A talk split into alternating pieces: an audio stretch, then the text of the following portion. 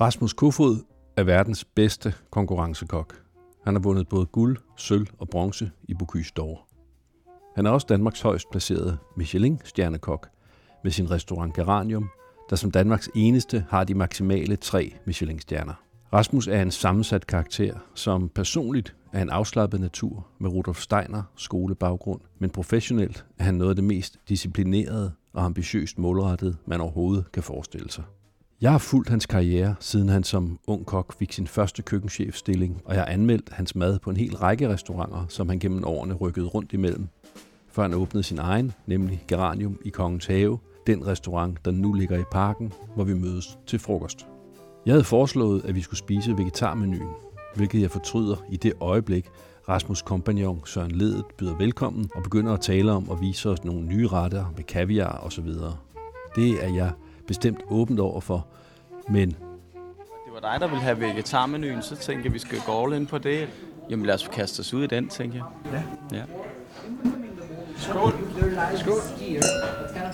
Ja, for du voksede op med en, med en mor, der vegetar og spist masser af vegetarisk. Øh, det har øh, inspireret mig meget, eller dannet mig, eller skabt mig, kan man sige. Øh, I hvert fald min måde at tænke grøntsager på og spise på. Og øh, derfor gør vi rigtig meget ud af, af grøntmenuen, fordi jeg synes, det er vigtigt og spændende. Øh, især også i den her tid med øh, overforbrug af kød og verden, der er ved at smuldre sammen. Øh, måske ikke noget, vi oplever, men, men vores børn kan opleve. Ikke? Og det synes jeg, det, det er man nødt til at tage noget ansvar for. Øhm, og derfor er det jo skønt at kunne have, altså som mig, der har en kærlighed for at arbejde med grøntsager og, og, og skabe noget, øh, nogle, nogle spændende fortællinger med grøntsager, øh, at man samtidig kan bidrage med, ja nok mest af alt inspiration. Altså, jeg arbejder også på at lave en vegetarkogebog, det har jeg nok sagt før, og det er ikke blevet til noget endnu, men, men det er også fordi, den, øh, jeg var faktisk i gang med en vegetarkogebog.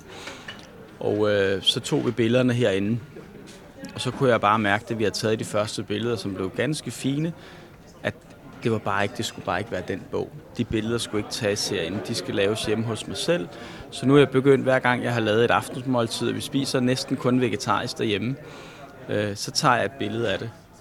Øh, og nu har jeg måske 150 billeder af forskellige aftenretter, som er enormt tro i forhold til, at det skal kunne lade sig gøre på sådan en rimelig kort tid. Altså jeg har jo heller ikke 10 timer derhjemme til at stå og trylle nogle retter frem. Så det er retter, der er lavet ret hurtigt. Det er sæsonbetonet, og de er forholdsvis sunde, og så er de vegetariske øh, og smager enormt godt. Og øh, den bog, den, den skal jeg have lavet på et eller andet tidspunkt, fordi jeg synes, det er også, det, der vil være nogle gode redskaber i den, som man kan give andre, som tænker, at vegetarmad er sådan noget, der kan være svært at få, få ordentlig smag ind i. Øhm, men at det faktisk kan lade sig gøre, og man ikke behøver kød og, og fong og så videre, kødfonger til at, at skabe det, men, men grøntsagerne i sig selv, hvis de er tilberedt øh, på den rigtige måde, og de er en høj kvalitet, øh, kan, kan gøres interessant. Ikke? Øhm, jeg blev ret vild med de der forskellige plantealternativer, og jeg ved meget af det har fået meget, øh, øh, blevet kritiseret meget. Jeg er ret vild med det. Jeg synes, øh... Har du prøvet den der, der hedder naturlig smørbar i sådan en sort øh, bakke? Ja, Jamen, den har vi haft stående i køleskabet det seneste år, tror jeg. Øhm, og det har vi, fordi jeg synes, det er et... Øh, altså, det er ikke fordi, vi skal være frelste derhjemme eller noget, men, men det her med, Altså, jeg kan langt bedre sidde her og fylde mig med alle mulige ting, brød og smør og vin og så videre, hvis jeg ligesom har en, en sundere base derhjemme i hverdagen, ikke? Og derfor spiser vi varieret. Jeg tror virkelig på varieret kost, og øh, mine børn elsker grøntsager, altså. Øh, så det er ikke et problem at få grøntsager i dem, som det kan være i mange børn, fordi de måske er vokset op på en anden måde. Øh, og vi får smør nogle gange. Øh, rigtig smør. Men på brød og i hverdagen, der får vi det her øh, smørbar, som jeg synes er et enormt vellykket øh, produkt, øh, som er et meget, meget sundt alternativ til, til smør. Ikke? Jeg, jeg har det der, det er jo, nu er jeg ikke helt så disciplineret som du. Øh, jeg, jeg tager for mig retterne, ja. men er jo også opmærksom på det og tænker, ja. hvis jeg nu kan spare noget smør ved at komme det der, ja. altså på en ostemad for eksempel. Ikke? Jeg, kan godt lide, jeg synes, det er vigtigt, at der ligger det der smørlag, at man har, man mærker den kontrastbeton, og det gør den der naturlige smørbar på en, på en forbløffende god måde. Ja. Ej, jeg synes, det er, altså jeg er stor tilhænger af alle de øh, alternativer, man kan, kan købe, som er, er plantebaseret nu, alternativ til, til kød og så videre. Øhm, vi laver nogle fremragende vegetarbøger derhjemme med plantebøffer, og de smager voldgodt, og der er ingen af os, der vil bytte dem for en, for en, for en bøf lavet af oksekød. Er det færdig plantefars, I køber? Det er færdigt. Det er ikke noget, jeg står og laver selv. Det er færdig plantefar, som jeg så krydder lidt op. Så putter jeg lidt øh, finhakket timian, lidt sort peber og lidt smeltet vesterhavsost ud over lidt det. Sort trøffel? Nej, ikke sort, sort peber og, og sådan lidt... Øh,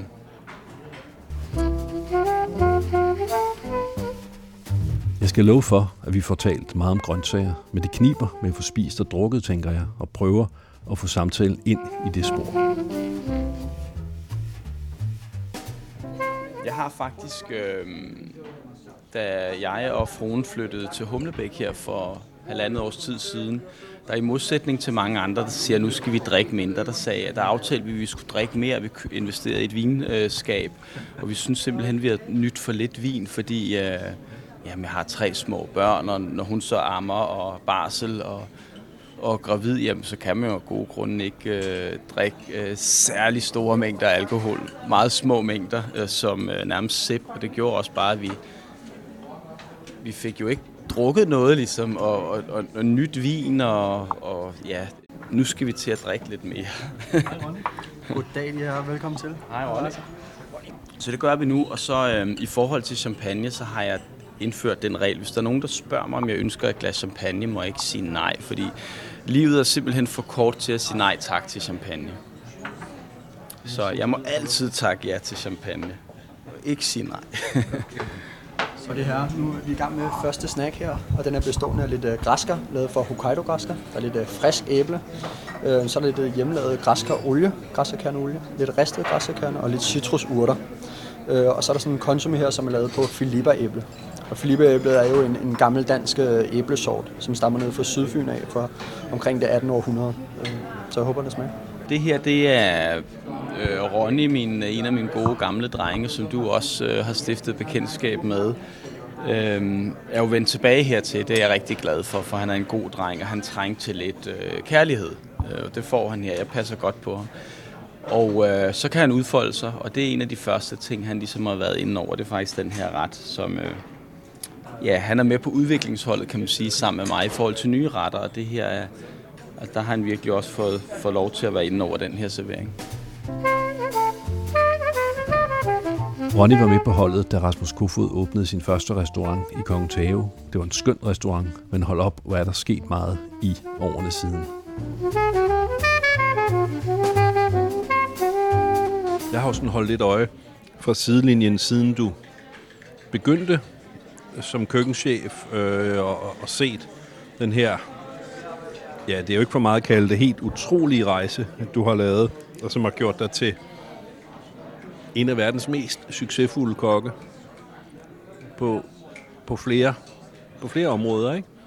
Øhm, og jeg har også set den her Rasmus være meget ude i køkkenet, og, og så langsomt begynde at komme, at komme ind, fordi da du, altså de første år på, på, på egoisten og sådan, der så man der nærmest ikke. Øh, men på Geranium begyndte du at komme lidt ind.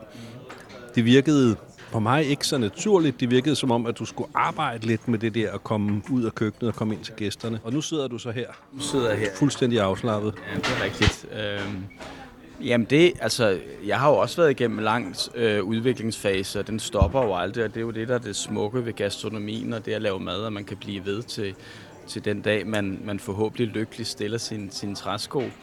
Øhm, jeg føler mig ekstremt privilegeret over at have fundet den her verden, fordi altså, der kunne der, jeg kunne sikkert være endt mange andre steder, øh, hvis ikke jeg havde fundet ind i gastronomiens verden, hvor jeg øh, befinder mig godt. Øh, fyldt med farver og kreativitet først og fremmest. Øh, masse hårdt arbejde, dedikation øh, og øh, kærlighed til, til, til, øh, til råvarerne øh, selvfølgelig.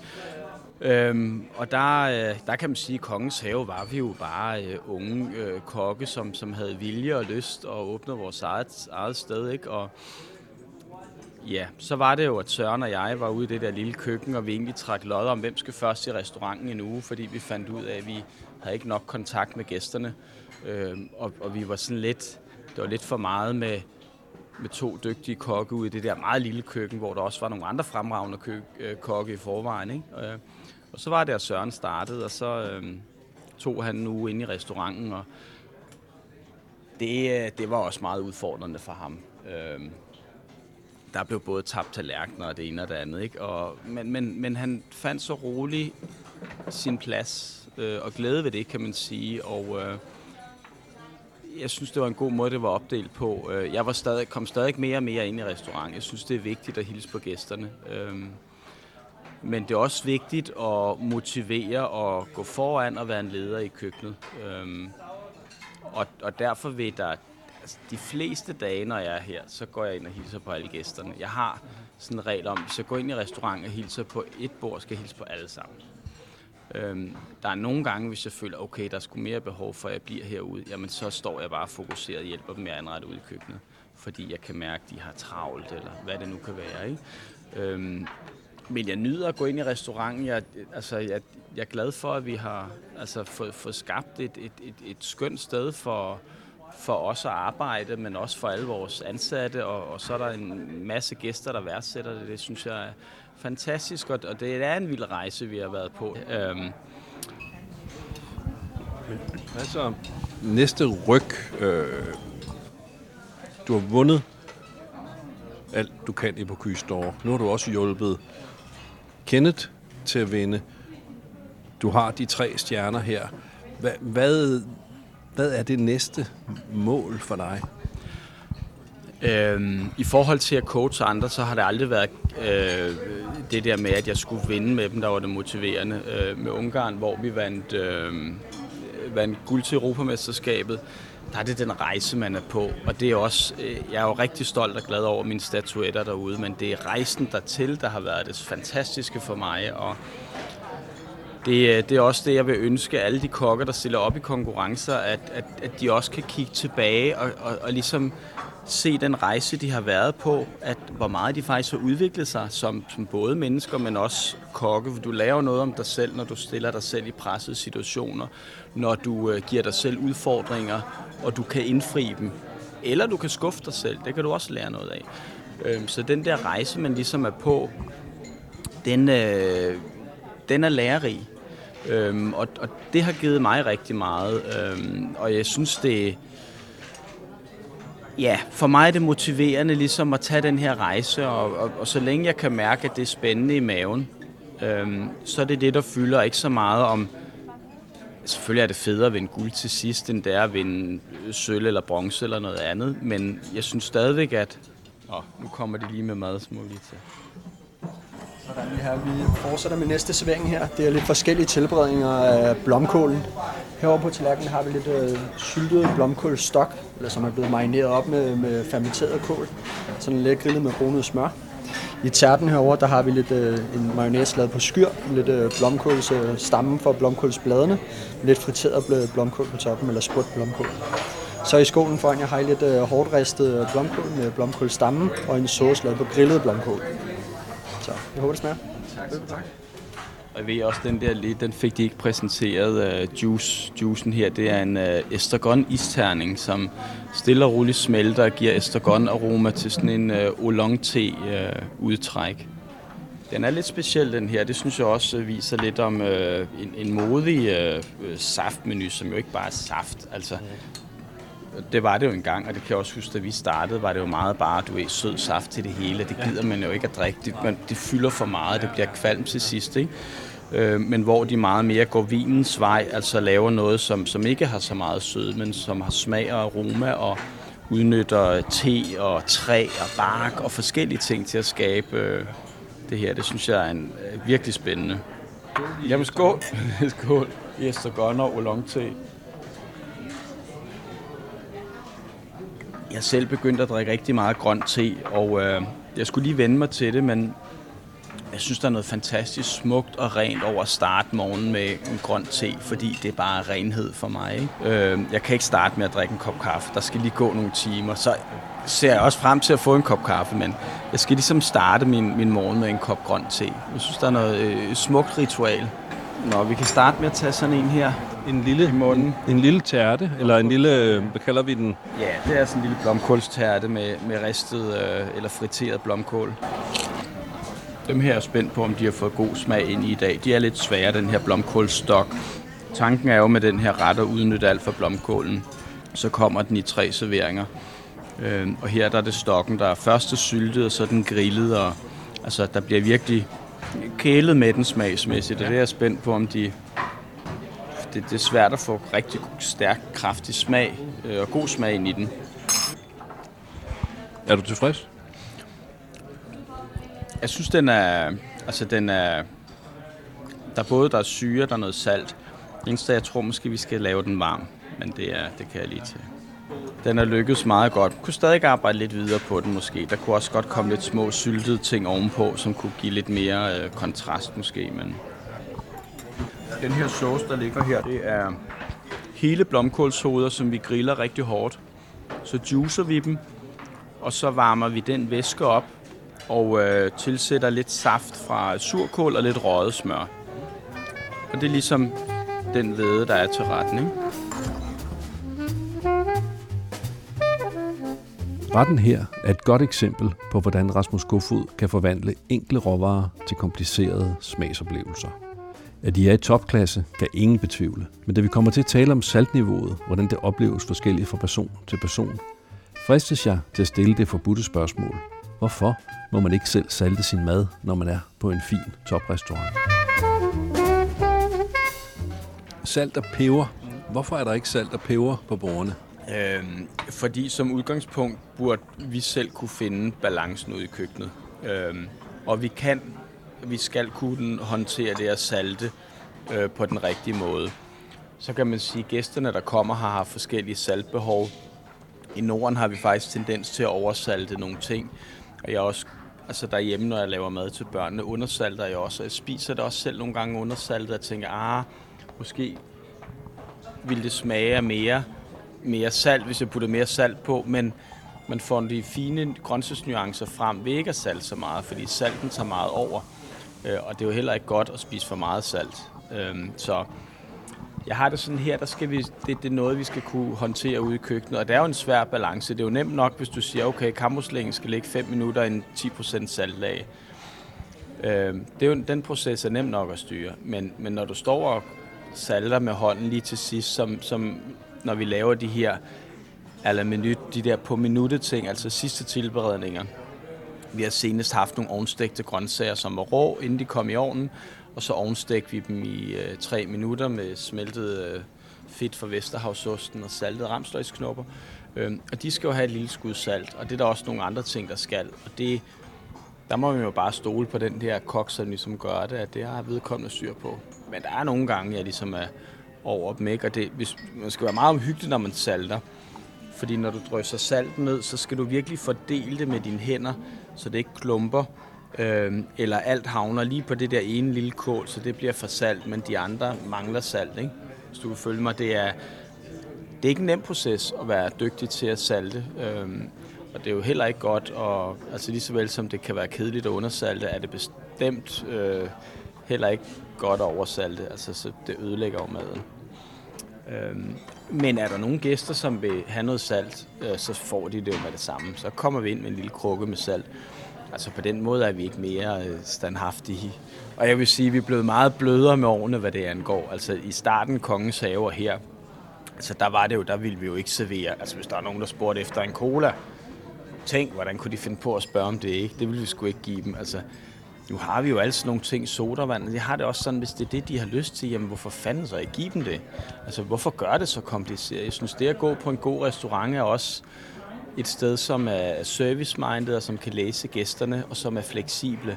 Øh, og det er jo også noget, du virkelig lærer og lærer, Altså noget, du lærer på, hvis du er ansat på et hotel, øh, som jeg også selv har været, hvor at hvis ikke du er fleksibel i hverdagen, jamen, så kan du ikke være der, fordi der har du gæster, som har forskellige behov hele tiden. Og det er en restaurant også, og der synes jeg, at vi har været meget fastlåste i lang tid i Norden. Øh, vi holder på vores dogmer, dogmer og, og temaer, øh, og kokken vil ikke, så derfor skal gæsten heller ikke have den oplevelse. Øh, og der har vi altså ændret os markant og, og lytter meget mere til gæstens behov i forhold til, hvad vi gjorde engang. Og jeg kan da også se det selv. Altså, nogle gange har jeg da også bare lyst til en god, cool chokoladeis med lidt hakket mørk chokolade på til en dessert.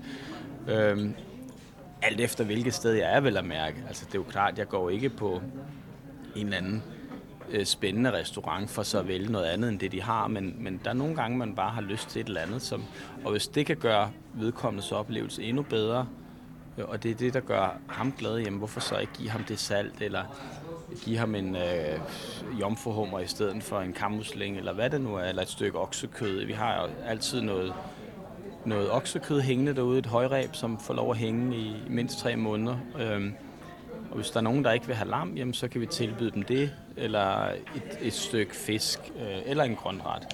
Så der prøver vi at være. Jeg synes, vi er blevet bedre til at være mere fleksible, og det synes jeg er især med vores internationale gæster, som også forventer det et eller andet sted. Men der synes jeg, det er et område, hvor vi er blevet, blevet dygtigere til at opfylde gæstens behov. Nu er det ikke, fordi jeg har lyst til at stille det her spørgsmål, men jeg risikerer at blive ekskluderet af Journalistforbundet, hvis jeg ikke gør det. Hvad hvis der er nogen, der siger, at de godt kunne tænke sig en club sandwich? En club sandwich? Skal de bestille dem på forhånd, så kan vi godt lave det. Jeg, kan, jeg holder selv meget af club sandwich, hvis de, hvis de er lavet ordentligt. Øhm, men igen, så vil jeg også sige, at så skal man måske øh, finde dem, der er bedre til at lave dem, end, end vi er. Ikke? Nej, vi skal ikke have nogen club sandwich eller noget stjerneskud for den sags skyld. De to retter, som blev symbolet på Rasmus Kofods brud med Hotel d'Angleterre i sin tid. I stedet skal vi have nogle rød bedesten, og det er jo næsten lige så godt.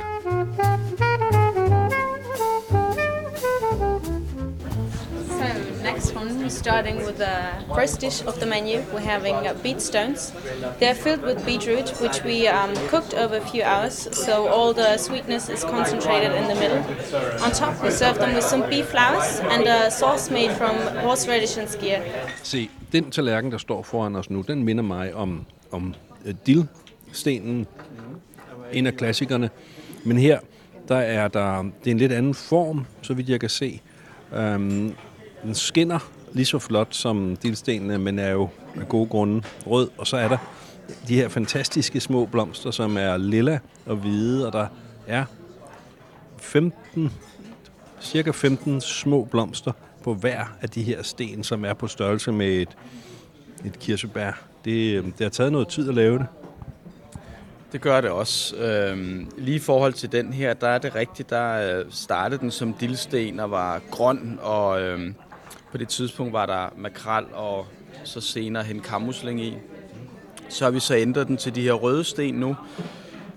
Og øh, på vegetarmenuen, der er det rødbeder, og det, vi laver dem, fordi jeg synes, den er så god. Jeg synes, rødbedesmagen kommer rigtig meget frem og er rigtig god med peberrod. Peberrod og rødbede er jo en ja, nyklassisk dansk kombination, kan man godt sige. Ikke?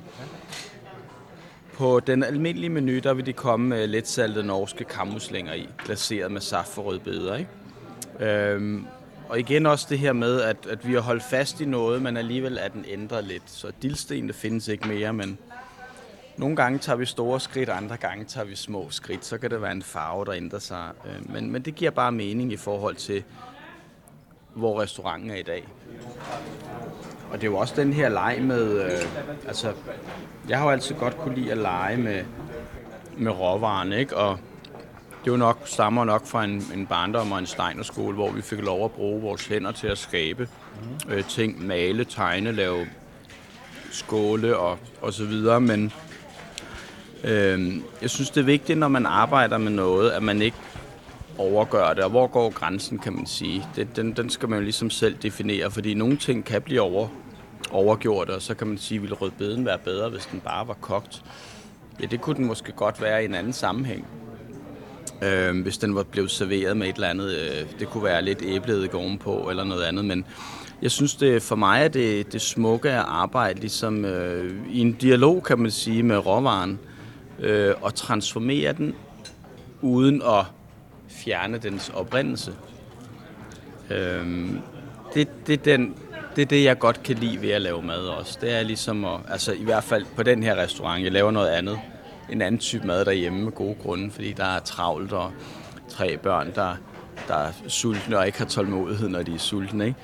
Øhm, men her, der synes jeg, der, der, der synes jeg, det, der er noget meget smukt i det der med at arbejde med noget og prøve at, at arbejde tæt med naturen og, øh, og råvaren i sæsonen, men, men alligevel manipulere dem lidt. Så det er ligesom et samarbejde mellem mig og naturen, der skaber retten.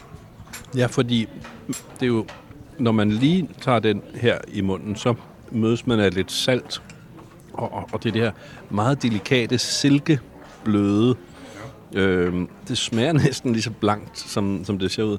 Men når man så bider igennem den, så er der slet ikke nogen tvivl. Det er en rød bede, der ligger derinde. Man kan genkende den. Øhm, og så får den jo så den her friskhed. Det er meget vellykket. Også, det er som om, man nu stiger intensiteten lidt. Ja. I, øhm, Tre små øh, der. Ja. Lidt, men godt, kan man vel sige om den her. Jeg har nogle gange sagt, at nu, nu synes jeg, de bliver lidt for små, de her røde bøder. Ikke? Det, og det er jo, det er jo også det, der, der er min opgave. Det er jo hele tiden... Øh, øh, selvom jeg måske ser anderledes på nogle ting, jeg gjorde dengang vi åbnede, så er det stadig vigtigt, at tingene bliver lavet ordentligt, og, og vi gør vores bedste. Det betyder meget for mig. Men du siger, at dengang I åbnede, og der formoder jeg, at du tænker helt tilbage til, til Kongens Have. Øh, ja, måske også bare her. Altså, der var jeg også i en tid, hvor jeg selv konkurrerede meget, og altså, jeg går også op i, at tingene er, er, er udført Altså, jeg vil ikke at sige, om det skal være, jo, en skal vi lave 100 af noget, jamen så vil jeg jo godt have, at, at tingene bliver ens. Altså, ikke hvis det fra naturens side er en gulerod, så skal vi ikke få de 100 guleroder til at ligne hinanden nødvendigvis, øh, for de har deres egen form, men vi skal fremelske den form. Men hvis det er 100, øh, hvad kan man sige, øh, rød bedesten, øh, så vil jeg godt have, at de, de er sådan nogenlunde ens, så vejer nogenlunde det samme. Ikke? Øh, det, det er ligesom min måde at, at holde kontrol med køkkenet på, tror jeg. Og det er også det, der gør, at de kan... Du, du kan jo se på dem nu. Øhm, hvordan de, de ser jo ikke stresset ud deroppe, og det er jo mange af de redskaber, vi bruger, det er jo noget, som stammer tilbage øh, fra min konkurrencetid, hvor jeg arbejdede ekstremt meget med logistik og, og dygtiggøre mig, øh, og hvordan kunne jeg lave noget hurtigere og smartere hver gang. Øh, det kunne jeg gøre ved at sætte ordentligt op for mig selv, have ting klar, så jeg ikke skulle rende rundt med at finde, finde det i sidste øjeblik. Alle de ting, der gør, at man bliver stresset i et køkken, øh, og i særdeleshed et konkurrencekøkken, hvor du har et stort, stort pres på dig, og du har jo øh, kokkenes bevågenhed og tv, øh, øh, ja, kameraer, der står og snorer, og fotografer, der blitzer, ikke? Der er det jo vigtigt, at man kan holde hovedet koldt og fokusere på det, man laver. Øhm, og det, det er jo det samme her, kan man sige. Det her meget, meget åbne køkken. Og øh, når de har deres gode fundament, som er, er, er logistikken, og, og de ved, hvordan tingene skal laves, så kan de arbejde mere frit, og så kan de være mere dem selv. Så det der med, at Øh, ja, der er nogle gange nogen, der har nævnt robotter og pincetprinser og alle mulige ting og sager. Det kan der måske være lidt om, men først og fremmest det ved, at de har den her øh, grundighed og opsætning, det giver dem en helt anden ro. Det gør, at de ikke stresser og ikke bliver presset, og så kan de udfolde sig. Så kan de gå ned og servere maden med et smil. De har tid til at tale med gæsterne. Og så får man altså mere menneske ud af dem, end hvis de står deroppe og har travlt med at holde øje med alting, fordi der ikke er styr på det. Så det er ligesom tankerne bag øh, den her logistik øh, og, og det at skabe et åbent køkken. Ja. Vi, øh, vi fortsætter med gule bidder. Gule bidder med söl. Söl är den isländska tang vi har mellan mer där. Det hela är redan på tallerken, det är bara för att visa hur den tangen ser ut. Så det är lite syltade sennepsfrö, syltade hylleblomster, rå yoghurtvann eh, med eh, oljefrastsöl. Velbekomme. Tak skal du have. Så tager jeg den med, så I ikke bliver fristet om at snakke på Ja. Jeg tror, han er bange for, at du spiser den, Rasmus. Ja, det kunne jeg godt finde på at tykle lidt i.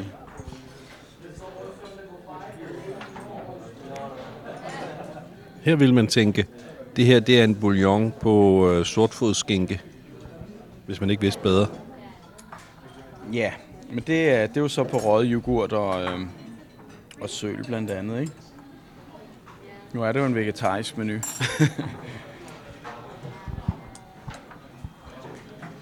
det her det er selv en ret, jeg er blevet meget glad for. Som vi også har arbejdet med i forhold til, da den startede. Og øh, det er mere med, med, med at tilføje det her tang, som giver den her øh, fyldighed i smagen. Øh, men også, at det er en meget, meget frisk ret. Den er også syrlig. Den, øh, der er nogle, nogle, nogle smage fra, fra sidste sommer, som jeg synes i kombination med, med tangen gør den spændende som en, en grøntsagsret. Den har en meget behagelig salthed, fordi det er ikke sådan en skarp salt, den er, den er sådan afrundet. Men jeg vil sværge på, ja, det, vil ikke det er næsten som om, at der er noget animalsk fedt i den, men det er jo også, man bliver jo snydt af, af udseendet af de her fedtperler. Jeg tror, det er i virkeligheden dem, der gør, at man så begynder at tænke oh, hønsekødssuppe eller, eller den anden bouillon. Ja, fedtperlerne er så for den her øh, islandske tang, hvor vi laver en, øh, en olie med, med tangsmag, og så drøber lidt rundt for at skabe liv i, i retten, ikke? Så retten lever, så den ikke bare bliver... Altså den er jo... Altså igen dem her, når de laver 100 af de her rækker med de her øh, 8 rundeller med, med små stykker af, af tang på, så er det vigtigt, at de er ens. Men når de kommer herned, skal den også have liv, og så er din og min tallerken forskellig. Måden de der dråber falder på, øh, måden urterne er lagt op på. Så der skal være noget, noget struktur, noget, noget base, men, men der skal også skal give noget liv til maden. Maden skal have liv, og så bliver det trist at spise.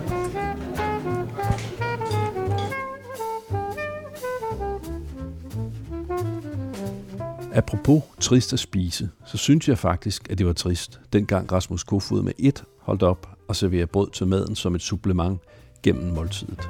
Noget Geranium vist nok var de første til at gennemføre. Og så øh, brød og smør, skal jag se. Eller smør og brød, beroende på mængden eh, smør man bror. Eh, øh, Sordejsbröd bakt med gamla kornsorter, emmer, spelt. Det mörka bröd är forskellige kärnor, gaskakärnor, solsikkekärnor, höfrö. Små ax levet på kornly, dansk hummelsost leat med korn. Och smöret eh, piskat om på lite karamelliserat kärnemjölk. Varsågoda. Jamen nu kommer der en, en anden ting, som, som også overraskede mig igennem tiden. Og det har været, jeg tror det var det gjorde I, mens I var her. I afskaffede brødet, ja. som man altid fik. Jeg, det står sådan, jeg elsker at spise brød. Ja. Og smør. Ja, så du skuffe Spiser det hver dag. ja, men, men, men jeg kan huske, at det blev præsenteret, som om I havde, øh, I havde gjort en ny opdagelse, ja. en landevinding. Ja. Jeg kan ikke huske, om det var Søren, men beskeden var i hvert fald. Vi har afskaffet brødserveringen, ja. som om, at det var et å, der havde ligget på gæsternes skuldre igennem århundreder. Ja. Nu var den afskaffet. Det, det er rigtigt. øhm, heldigvis har vi udviklet os siden. Jeg elsker også brød. Nybagt brød øh, er jo fantastisk, og med alle de her gode kornsorter, vi har i dag. Øh, og de her vidunderlige bager, som er noget andet end det her øh, kedelige, triste franskbrød med birkes til 10 kroner, som man kan spise to af uden at blive mæt. Ikke?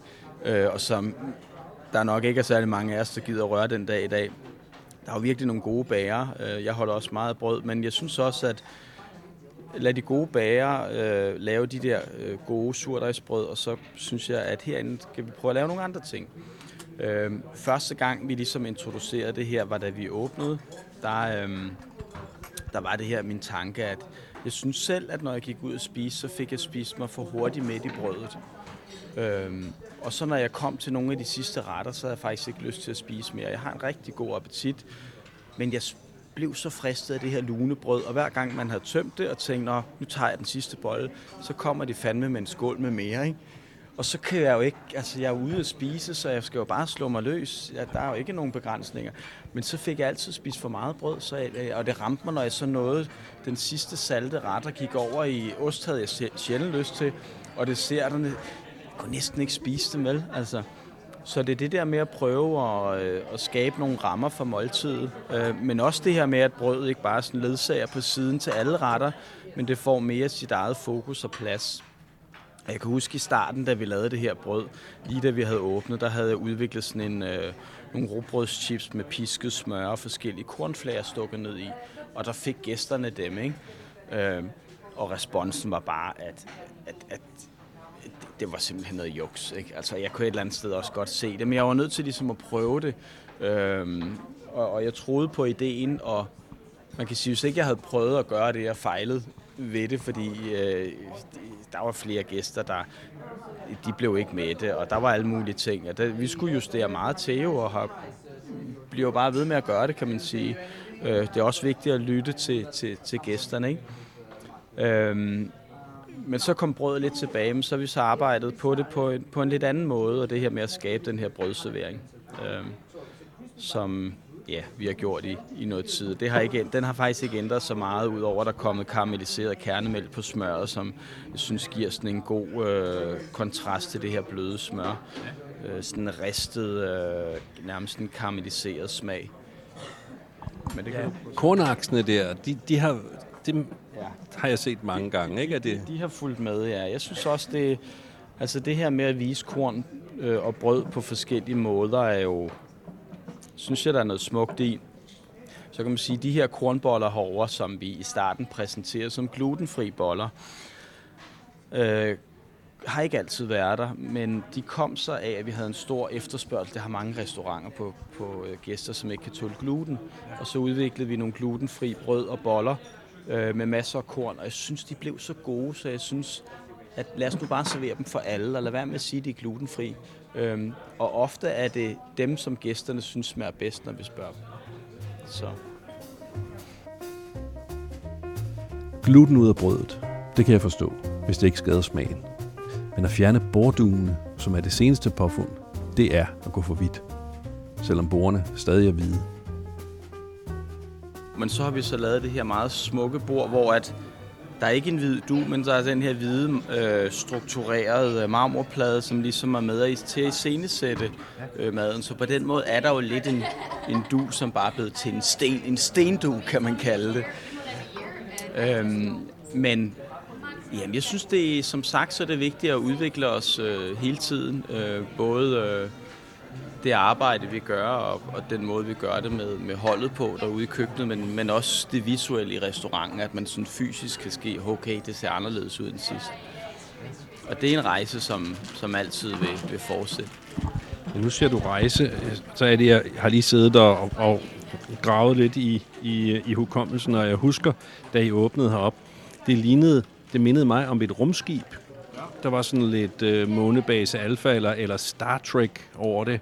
Og jeg husker Sørens uniform, det var jo nærmest sådan en kjole, han havde på. Det var jo et, det var jo et, et, helt, et helt andet sted. Det var som om, I, I stak ud i rummet, og, og nu er I sådan kommet tilbage og, og, og virker på mig mere i synk med, med, med dem, som jeg kender jer som. Ja, øh, jamen det kan du også have ret i. Jeg ved, i den der uniform havde vi nogle store diskussioner omkring, og øh, det vi godt ville skabe var nogle øh, særlige uniformer. Faktisk er en meget dygtig øh, øh, skrædder, kan man kalde hende, som øh, også laver fine ting til dronningen.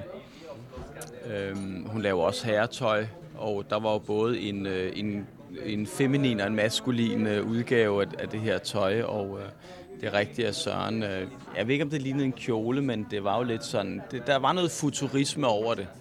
Det var der ingen tvivl om. Øh, men igen, det var jo der, vi startede, og vi skulle også ligesom finde os selv, og det tager bare lang tid, og vi er nogle tålmodige fyre, så vi vil også godt lade det tage den tid, det nu tager, kan man sige. Jeg så lige, du tog skålen op, og så, så drak du. Så drak du direkte af den. Jeg troede ikke, man gjorde på en 60-stjernet restaurant. Jo, det er netop det, man kan på en 60-stjerne. Der kan man gøre lidt. Vi har, det er jo vores bord, det her, så vi kan gøre lidt, hvad der uh, passer os i virkeligheden. Uh, og det er også det, vi gerne vil give altså den her øh, gæsterne. Det er ikke noget med, at de bliver smidt ud på noget tidspunkt. Øhm, ah, skal jeg passe på, hvad jeg siger. Øh, vi har et, øh, jeg tror rekorden var faktisk nogle gæster, som kom klokken 11 eller klokken 12 til frokost og gik klokken halv 12 om aftenen. Øhm, og vi, vi lader folk være så længe de, de har lyst til, fordi de har ligesom betalt for det her bord, og jeg synes selv, når man går ud og spiser, er det vigtigt, at man har tid, hvis det er det, man ønsker. Øh, andre gange, så kan det være, at man har ikke har behov for så lang tid, fordi man skal i biografen eller teateret, eller ikke kan holde den, man spiser øh, ud. øhm, så det synes jeg er vigtigt her også, at man kan gøre lidt, hvad man vil. Og der synes jeg, at vi er blevet meget øh, fleksible også i forhold til, da vi startede. Der havde vi jo bare vi sådan meget principfaste. Øh, også i forhold til, til det, vi kan tilbyde øh, at drikke. Altså nu laver vi ja, det lyder vildt, men i starten lavede vi jo ikke gin og tonic. Øh, nu laver vi en fantastisk gin og tonic, synes jeg, øh, og gør så alt det ud af den, vi ligesom kan, uden at gå på kompromis med, med smagen og balancen i, i drinken. Øhm, så det synes jeg er noget, vi er blevet, vi er blevet bedre til, synes jeg, at, at, at tage feedback fra gæster og ligesom øh, øh, udnytte det til at udvikle restauranten i en positiv retning. Så. For the next snack, we have the crispy Jerusalem artichoke leaves. Of course, only the golden ones. The middle is just a showpiece to tell about the season and all the little sprouts which are coming up in the spring right now. Um, in the mayonnaise, in the cup, we have a mayonnaise made from uh, pickled walnut leaves. Take two of the leaf seeds, dip them in the mayonnaise, and enjoy. Thank you. Jamen, det her det er jo noget, man kan sige om næsten alle retter, der kommer her på Geranium. Ej, hvor er det smukt. Det er jo sådan en lille det ligner nærmest sådan en lille buket tørrede blomster, som man kunne på et tidspunkt få købe inden hos en smart øh, blomsterhandler inde ved Ilums Bolighus. Ja. Ja, det kunne man godt øh, tænke sig. Den her øh, tanken med den her ret er, at vi har de her blade, som jo startede øh, for mange år siden i virkeligheden, som er en øh, i al sin enkelhed en øh, glat puré på jordskokker. Øhm, og det lyder meget banalt og enkelt, men den har taget virkelig lang tid at udvikle og, og raffinere, og jeg synes jo, at vi har skabt nogle af de bedste chips, kan man jo godt kalde dem, øhm, som man overhovedet kunne ønske sig. Og det er jeg meget glad for. De havde en anden form for øh, tre år siden. Der var der sådan nogle lange, tynde øh, strimler. Ikke? nu er de så blevet til de her blade, og de har sådan lidt mere tekstur, synes jeg. De er lidt nemmere at spise. Øh, plus vi arbejder meget med den her lille skål, der er i midten. Nu er det jo den første forårsdag i dag, så der er lidt grønne spæde øh, skud i. Øh, der kunne også godt have været lidt ramsløg nede i, der stikker op og så videre. Det, der er vigtigt, synes jeg også med den her fortælling, det er, at den afspejler årstiderne. Jeg synes, der er noget meget skægt ved den her rette. Det er faktisk, at det er sprøde blade, som man døber i bløde blade. Fordi det her det er en puré lavet på syltede valnødblade. Så vi sylter valnødbladene i et halvt år, og så blender vi den til en meget, meget, meget tynd øh, puré, som er ekstremt aromatisk. Og det har jeg fundet ud af, at det er en rigtig god base, både for at lave øh, nye saucer. Øh, vildsaucer er fantastisk. Vi har jo ikke særlig meget kød på menuen, men når vi har, er det ofte vildt. Øhm, og der synes jeg, at de her smage af syltede valnødblade og øh, øh, syltede græn og så videre er gode som puréer at tilsætte i saucerne. Øh, det laver, man laver meget rustik, men meget, meget aromatisk sauce. Og jeg synes, nogle af de bedste vildsaucer er faktisk med den her puré og valnødblad i. Det bliver super interessant. Ja, den virker jo pakket med umami og syre samtidig. Det er lige før, man tænker på sådan en øh, meget stærkt nedkogt, faktisk, jeg tænker på en fiskefumé her, hvor man koger fløde og fond ned. Den har lidt den samme intensitet. Og så er der de her søde, meget, meget smukke, kniblingsagtige blade, som vi døber i det. Det er meget, meget lækkert. Der er mange, der laver den her nu, har jeg set, både til konkurrencer og så videre. Ikke? Da jeg arbejdede med Ungarn til Bocuse der øh, frigav de den her opskrift i, øh, både på YouTube og i, et, øh, i en bog, som blev sendt ud, og det er der altså også mange, der har nærstuderet, så den her opskrift er, altså sådan ude i hele verden, og jeg synes egentlig, det, det er fint. Altså, jeg synes, øh, det er ikke sådan, at jeg har monopol på den og ikke vil dele, så jeg synes også, der er noget smukt i at kunne give nogle gode øh, opskrifter og inspirere andre. Øhm, og det, det er jo også vigtigt. Ja, nu siger du Bocuse d'Or, og det er jo det, som har, jeg vil lige vil sige kendetegnet dig, men øh, det har jo ligesom været dit, dit adelsmærke, den her Bocuse d'Or sejrrække, som ingen har gjort før, øhm, og taget de tre medaljer, de tre statuetter, som står hernede. Og det var sjovt, fordi da jeg spurgte dig, om vi skulle mødes og, og spise et måltid og tale om det, så sagde du, jamen det ville du gerne, men det skulle være på den anden side af Bocuse d'Or. Og jeg tror, det er tre måneder siden eller noget. Mm-hmm. Og jeg hæftede mig ved det, at det var lidt sjovt, fordi det er jo ikke dig, der, der står og træner hver dag. Det er ikke Kenneth, men øh, det virkede som om, at du skulle koncentrere dig så meget for det. Er det, er det rigtigt, eller var det et tilfælde? Altså, jeg tror, jeg har brugt lige så meget tid som timer på det, som Kenneth har, så det kan godt være, at jeg ikke var så synlig. Øh, eller, det ved jeg ikke. Jeg var faktisk mere synlig. Coachen var mere synlig den her gang end, end før, fordi øh, coachen øh, også fysisk skulle stå og skære og anrette chartreuse, men Øh, nej, jeg har sådan, da, da vi startede den der rejse med Bocuse d'Or, Kenneth og jeg og øh, Team Danmark, der sagde jeg, at hvis vi skal gå ind i det her, så er der kun en måde at gøre det på, og det er at gå all in. Ellers så når vi ikke det mål, som vi har, og målet var jo for Bocuse d'Or Danmark at have en dansker på podiet. Øhm, hvor jeg så også spørger dem, som jeg kritisk spørger mange, der har de mål. Det er jo fint nok, at vi sidder og drikker en uh, kaffe latte og taler om, at nu skal vi komme på podiet hvert andet år til Bocuse d'Or. Men hvordan opnår vi det? Hvordan øh, indfrier vi det ambitionsniveau, som er, øh, skal jo være... Øh, øh, som er meget højt, hvis det er det oppe i det øverste lag, man vil være. Hvordan laver man mad på det allerøverste niveau, som kan gøre, at man kan klare sig godt i en konkurrence. Øhm, og det er jo ved at... Altså, der, der er ligesom en rød tråd igennem hele holdet, at, at menukortet øh, følger... Øh, måden, man, man ligesom arbejder på på sociale medier, og måden kandidaten bliver ligesom skubbet frem på, og det holdt omkring. Altså alt skal være ambitiøst. øh, ellers så bliver man bare ikke bedre end de, de fire andre, som er sindssygt gode, og så får man en plads, placering, som, som ikke er tilfredsstillende. Øhm, så, så jo, jeg har brugt mange timer på det, og øh, det har jeg jo. Altså, jeg har jo dedikeret en stor del af mit liv, øh, og, og det har været en rejse, som jeg ikke kunne være foruden. Jeg synes jo, det er... Altså, den eneste grund til, at jeg siger ja til det, det er, fordi jeg synes, det er fantastisk spændende stadigvæk.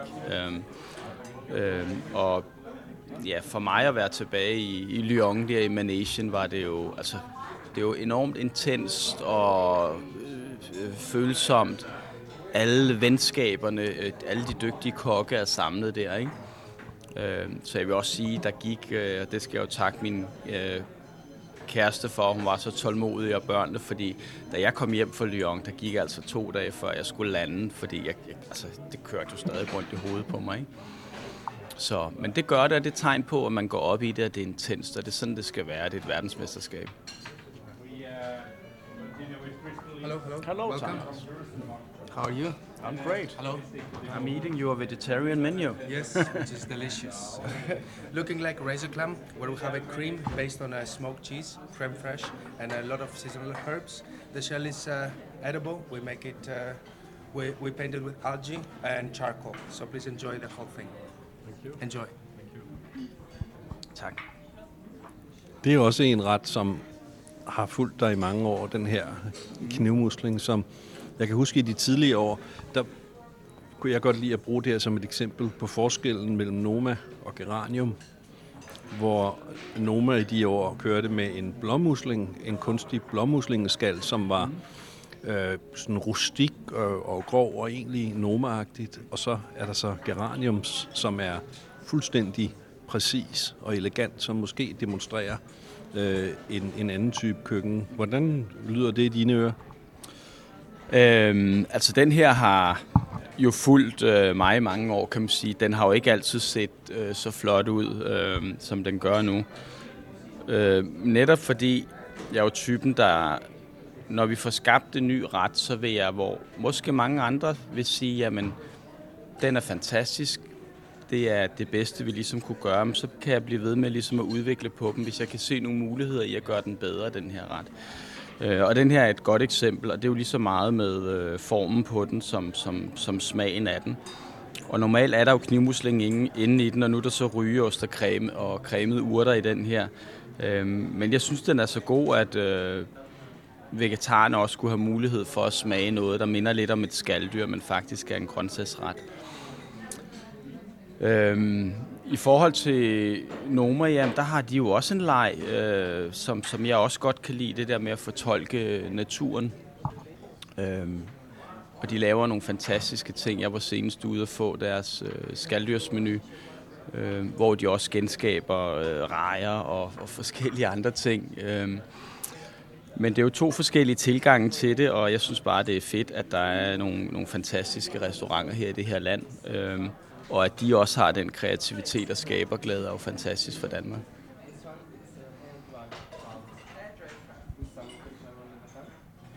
Det er som om mønstret er anderledes, og farven er lidt lysere end, end de tidlige versioner, eller er det bare dagslyset? Øhm, jamen altså, den lever lidt deres, sit eget liv. Så der er ikke noget, der bare er sådan lige ud altid. Alle ting, man laver, det er jo skabt af mennesker, så det vil altid sådan variere lidt. Og det er også det her med, at en restaurant skal være levende og have liv. Altså, den her skal ikke se ud i dag, som den gjorde i går. Den skal have nogle andre striber i dag, end den har i går. Så det er op til den enkelte kok, som står og laver den, hvordan han eller hun ligesom som pinser de her streger. Øhm, og det, det synes jeg, der er noget smukt i. Mit indtryk var ellers, at du var meget bestemt med, hvordan tingene skulle udføres, øhm, fordi du er så kendt for præcision. Mm. Så det overrasker mig lidt at høre det her, at, at der, er, der er spillerum, hvad det angår. Ja, men det er rigtigt, men det tror jeg også, øh, det er måske også, altså det er jo, det er jo klart med min konkurrence øh, tid og perfektionisme i, i køkkenet omkring at ville det bedste for det bedste ud af, af råvarerne og retterne, og, og når jeg står koncentreret med en pincet, kan det jo sætte nogle, nogle signaler, men du kan ikke kun skabe øh, måltider ved at lave noget, der ligesom er en søgen efter det perfekte. Du er nødt til at have varme af sjæl og tanker bag. Øhm, og så har vi nok også bare ændret så meget heroppe. Altså, jeg er jo blevet far, har tre børn, og Øh, synes, der er, udover at jeg selvfølgelig godt vil have, at de her skal være ens, som det jo sådan også er, øh, og de skal være sprøde, hvis det er det, der er tanken med dem, øh, og cremen derinde i skal være sådan friskladet konstant, øh, så er det også vigtigt, det her liv, der er. Det er ikke alle, der kan lægge mærke til. Altså, der er mange øh, nuancer i restauranter, og mange ting, man som gæst ikke lægger mærke til, alt efter hvor modtagelig man ligesom er for de indtryk. Øh, og det er noget af det, som giver liv, men også, også, hver, også som er her hver dag, altså, og har været her, her nu i otte år. Ikke? Altså det her med, at man, du ved, det, det er levende, det vi arbejder med. Ikke? Øhm, jeg synes, jeg er meget blevet langt bedre de seneste par år til virkelig at nyde at være her. Jeg, jeg elsker at stå op i det køkken med de dygtige øh, folk, jeg har ansat, og tjenerne ikke mindst. Øhm, og skabe de her måltider. Altså, vi står også og nyder solnedgangen og så videre. Altså, jeg er blevet meget bevidst om det her med, at vi lever en begrænset tid, så vi skal have det bedste ud af livet. Øh, og det skal vi jo også, når vi arbejder, selvom det jo ikke bare er et arbejde for mig. Øh, men vi skal have det bedste ud af den tid, vi ligesom er her. Øhm, og derfor er det også en vigtig del af den tankegang. Nu, når du om nogle timer går i køkkenet, hvor meget mad laver du så? Øhm, jeg er øh, de er ikke så afhængige af mig som altså i øh, klargøringsprocessen, som de var i gamle dage. Det var måske to år siden, ikke? Altså, der var jeg nødt til at lave ting klar. Øhm, typisk, hvis der er nogle nye retter, så er der altid til ligesom at hjælpe dem i gang, og så laver jeg det sammen med dem, og, og, og ser selvfølgelig, at det er lavet, som, som vi har aftalt det. Øhm, men i anretningsfasen, der er jeg meget med herude i køkkenet, altså står og anretter og øh, skærer, skærer kød til, og glaserer og serverer og så videre, ikke? Øhm, og så plukker jeg urter, og så er det sådan lidt alt efter, hvordan dagen ligesom er. Men jeg er meget med i køkkenet i anretningsfasen. Med at anrette tallerkenerne og servere dem. Øhm, og sørge for, at det er, selvom...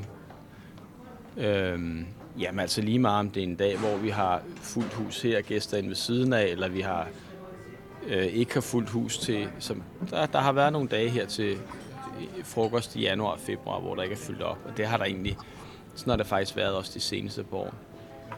Øhm, der, har vi, øh, der er det jo også det der med at skabe stemning og intensitet. Det er næsten de sværeste dage, når der ikke er fyldt op med gæster, ikke? Og at der kan man som kok godt tænke, Åh, der er jo ikke så mange, og vi tager de det nogle gange lidt for stille og roligt i forhold. Det er jo stadig vigtigt at have den her gode øh, rolige energi, som vi har her. Altså, der er jo nogle regler. Vi må aldrig løbe i køkkenet, fordi det synes jeg udstråler ligesom, at man ikke har styr på tingene. Man må godt gå stærkt, men man må ikke løbe i køkkenet. Så vi har ligesom sådan nogle, nogle dogmer eller regler, de arbejder ud fra. Ikke? Altså, så vi skal helst sådan bevæge os effektivt, men rolige bevægelser. Ikke?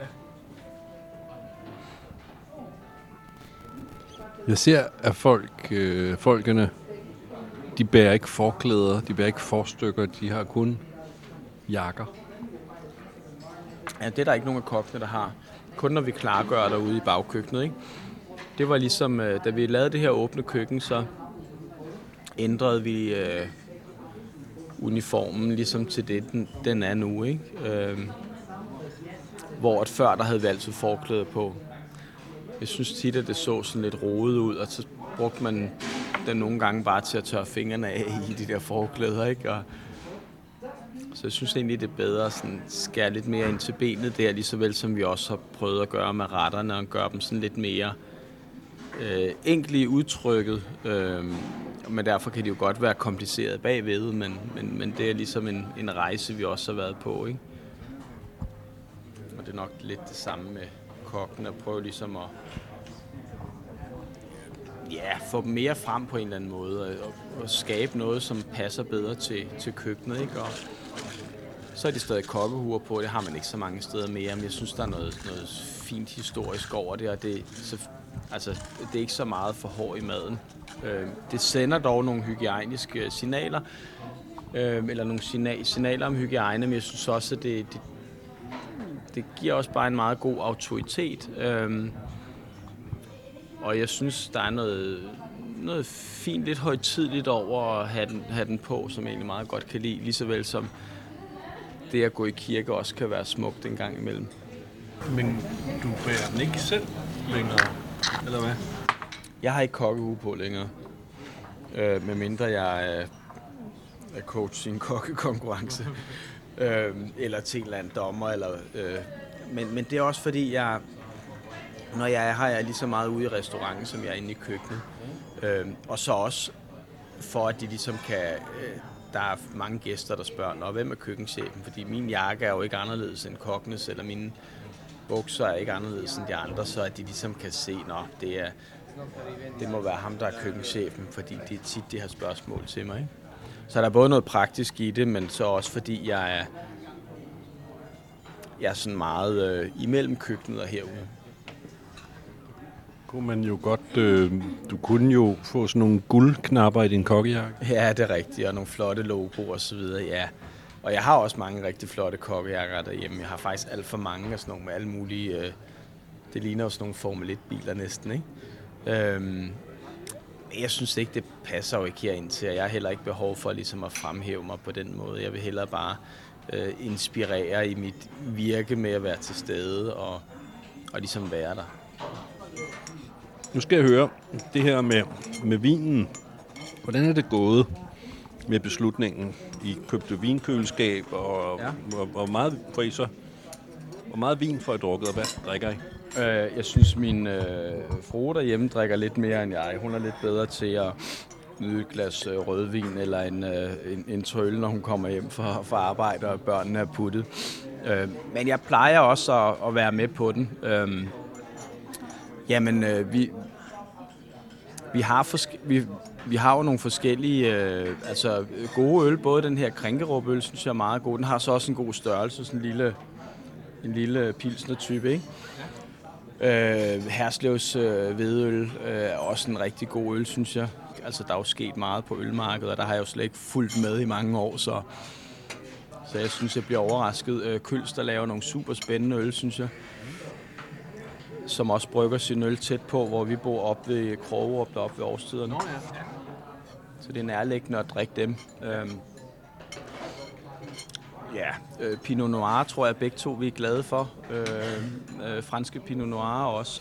Men altså, jeg, jeg vidste betydeligt mere om vin, dengang jeg startede på tyven kokken og hans kone og hendes elsker, fordi øh, vinnørderne der, øh, Gustav og Mads og, og Anders, de brændte jo virkelig for altså de autodidakte ikke uddannede tjener, og det afspejlede sig jo også i den måde, tingene blev gjort på, og det var sådan meget øh, spændende sted øh, for mig at være, fordi jeg jo kom fra Terre, hvor det hele var sådan regelret og skole, og så kom jeg derned, hvor de byttede lidt øh, rundt på, på formerne, øh, og jeg tror aldrig, jeg har så meget vin et sted som dernede, ikke? Og fik jo virkelig øjnene op for øh, senhøstet øh, ja, afslæser og risling og så videre. Og der fik jeg ligesom, der fik jeg smagt nogle, nogle vine, og der åbnede vinens verden sig for mig.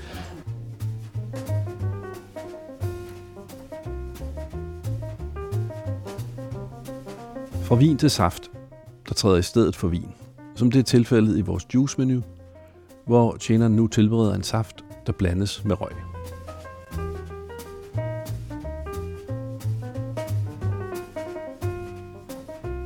Den her er også ret spændende. Den har jeg smagt en enkelt gang før. Hvor at røgen fra, fra granen ligesom bliver opfanget i glasset.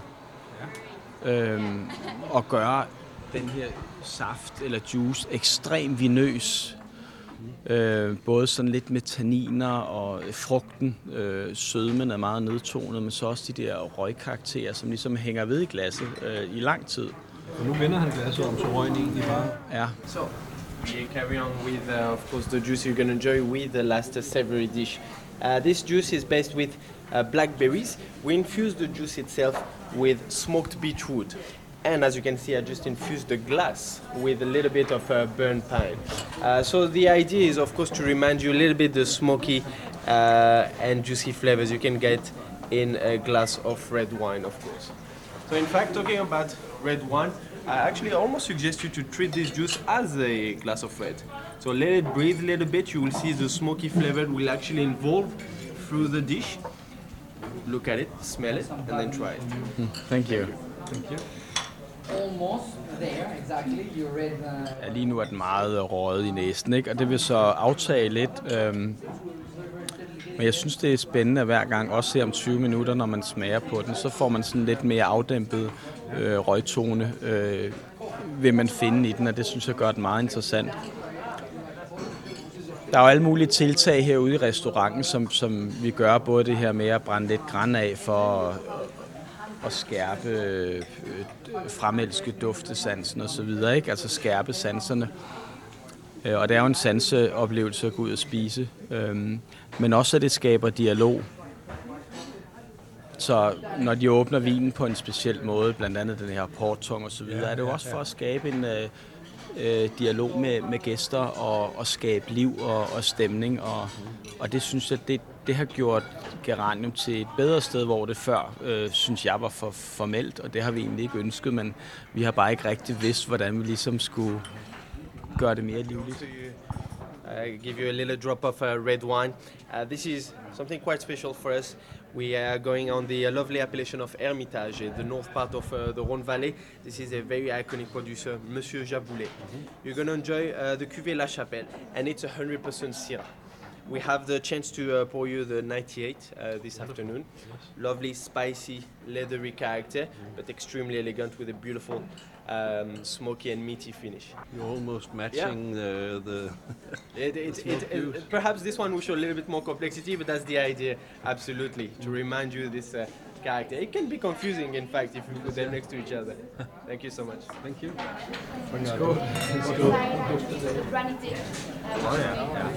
Jeg synes, den her, hvis man lige slynger den her saft rundt i glasset, så ændrer den sig også lidt. Så er den, at den øh, øh, røgen møder saften sådan på en mere homogen måde. Og Det er jo helt, altså det er jo virkelig interessant trick, de laver der, viser os den her Shiraz, som har den røde karakter, og så serverer den samtidig med en saft, som har røde karakter. Det er altså, det er, det, det er nærmest genialt. Den unge mand her var fransk. Der er så mange udlændinge her. Ja. Udlændingene er jo i, i overtal, er de ikke det på, på restauranten? Øh, jo, det er de, men vi ser dem ikke som udlændinge. Vi ser dem jo bare som vores medarbejdere og venner. Men det er rigtigt, de kommer fra forskellige øh, kulturer og baggrunde, og det synes jeg bare skaber noget, noget liv og noget diversitet. Øhm, og det kommer især til udtryk, når vi holder de her taler for hinanden, motivationstalerne.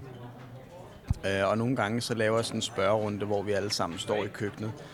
Hvis jeg kan se, okay, der er lige nogle nye ansigter, nu er det tid til at og så nærmest som sådan en AA-møde, men det er langt fra lige så formelt, så siger jeg, jeg hedder Rasmus Kofod, jeg er 44 år, jeg kommer fra Danmark. Eller jeg kan sige, at jeg kommer fra Bornholm, kunne jeg nok også finde på.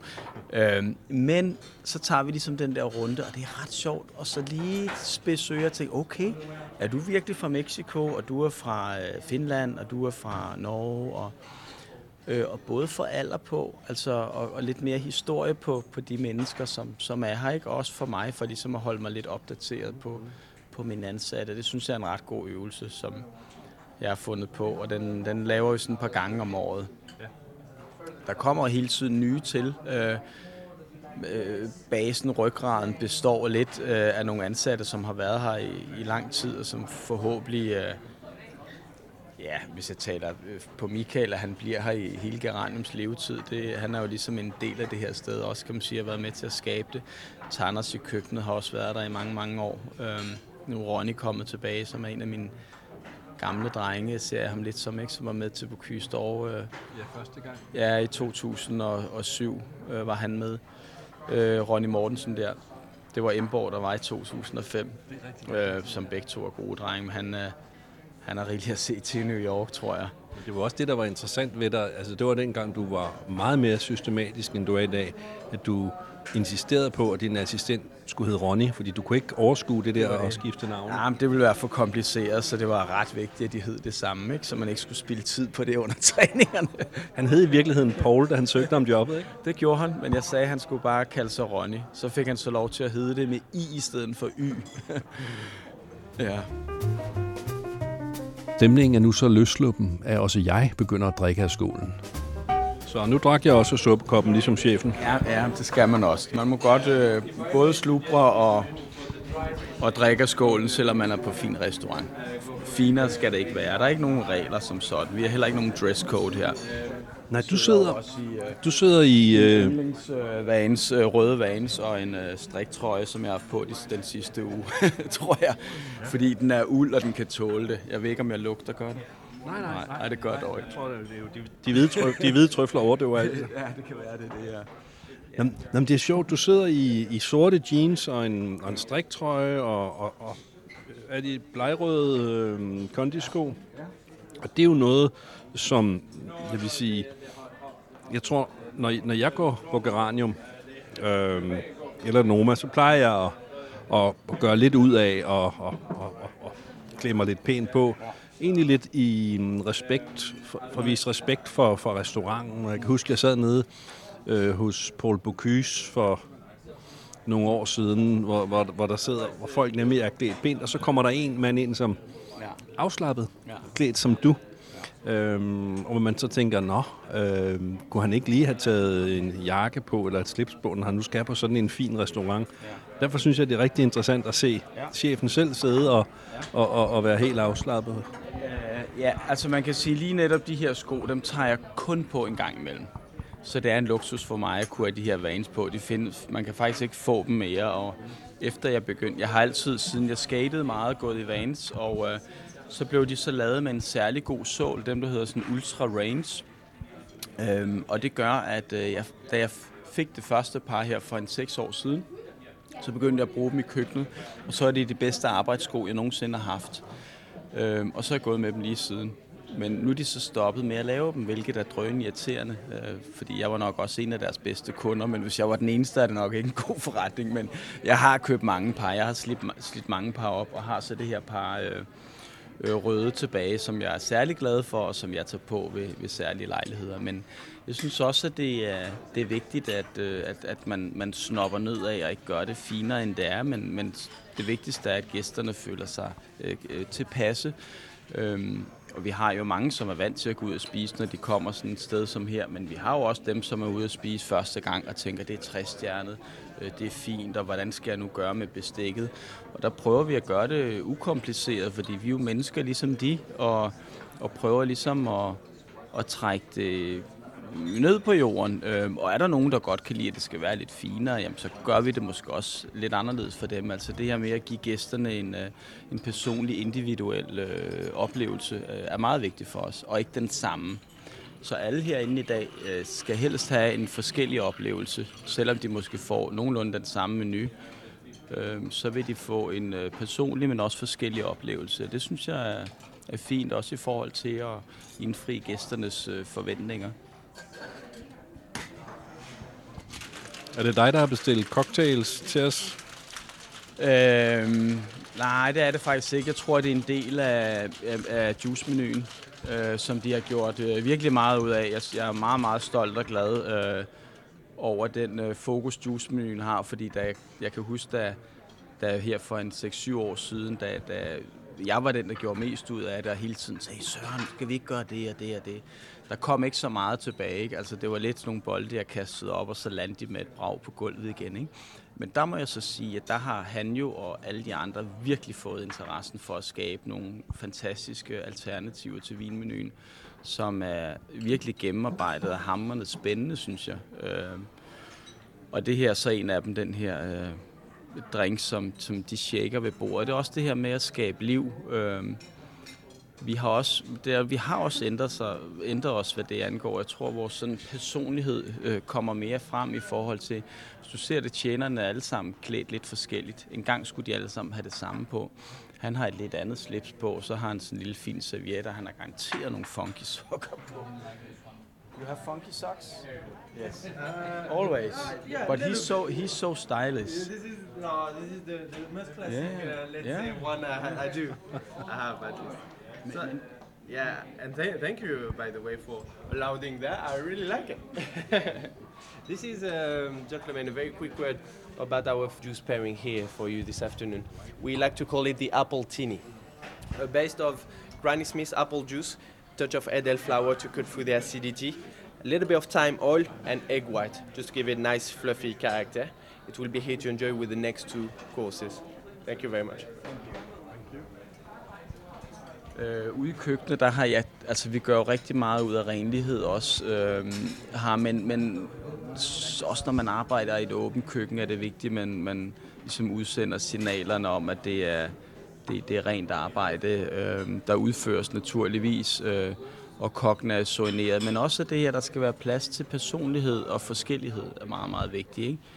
Øh, Det kan godt være, at vi har en krop med to arme og to ben og noget mere, men, men vi er forskellige indeni, og det er vigtigt, at det også kommer til udtryk.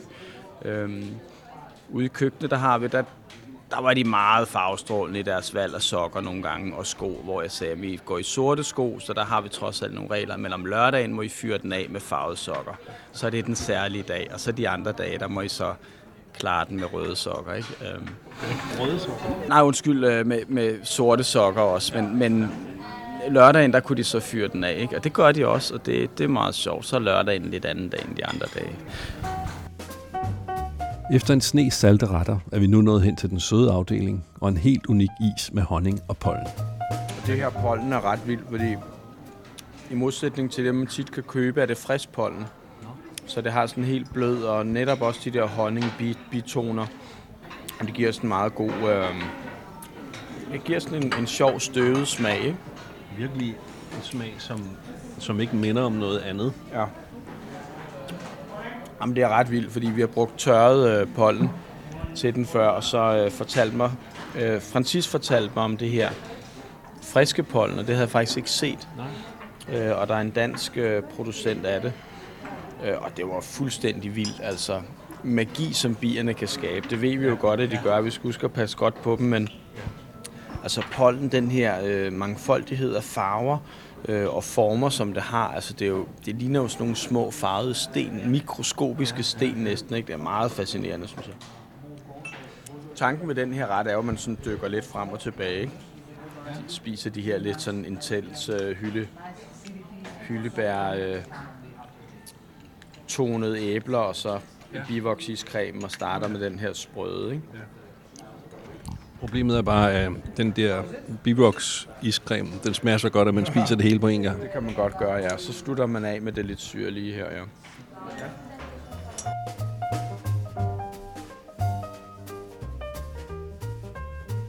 Måltidet har været langt, men ikke så langt, som det plejer at være, når jeg spiser på Geranium. Og det skyldes, at vi har spist forbløffende hurtigt, naturligvis med tempoet sat af Rasmus.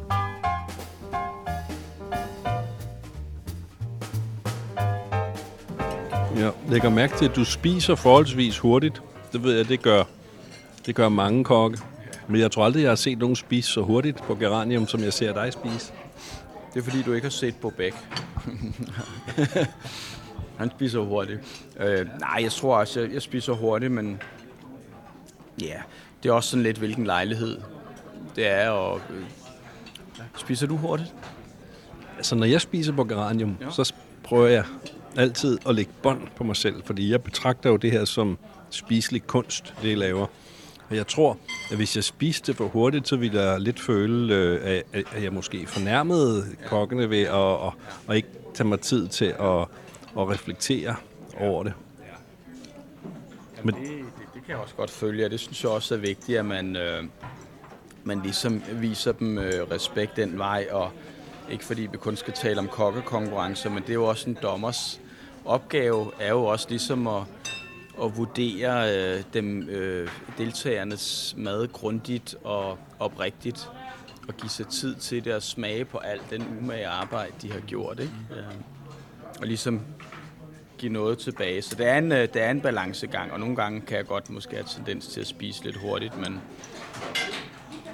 det, det kommer nok af det der med, øh, du ved, tre børn, og så er der ikke så lang tid til ved, ved middagsbordet, så nogle gange skal tingene være lidt hurtige og effektive. Men jeg nyder at gå ud og spise, må jeg sige, og det har jeg egentlig altid gjort, fordi og det er ikke fordi jeg er ude og, og sidder og dissekerer måltid og anmelder Jeg er god til at nyde det, tror jeg. Hvor ofte går du ud? Hvor ofte går du ud og spise?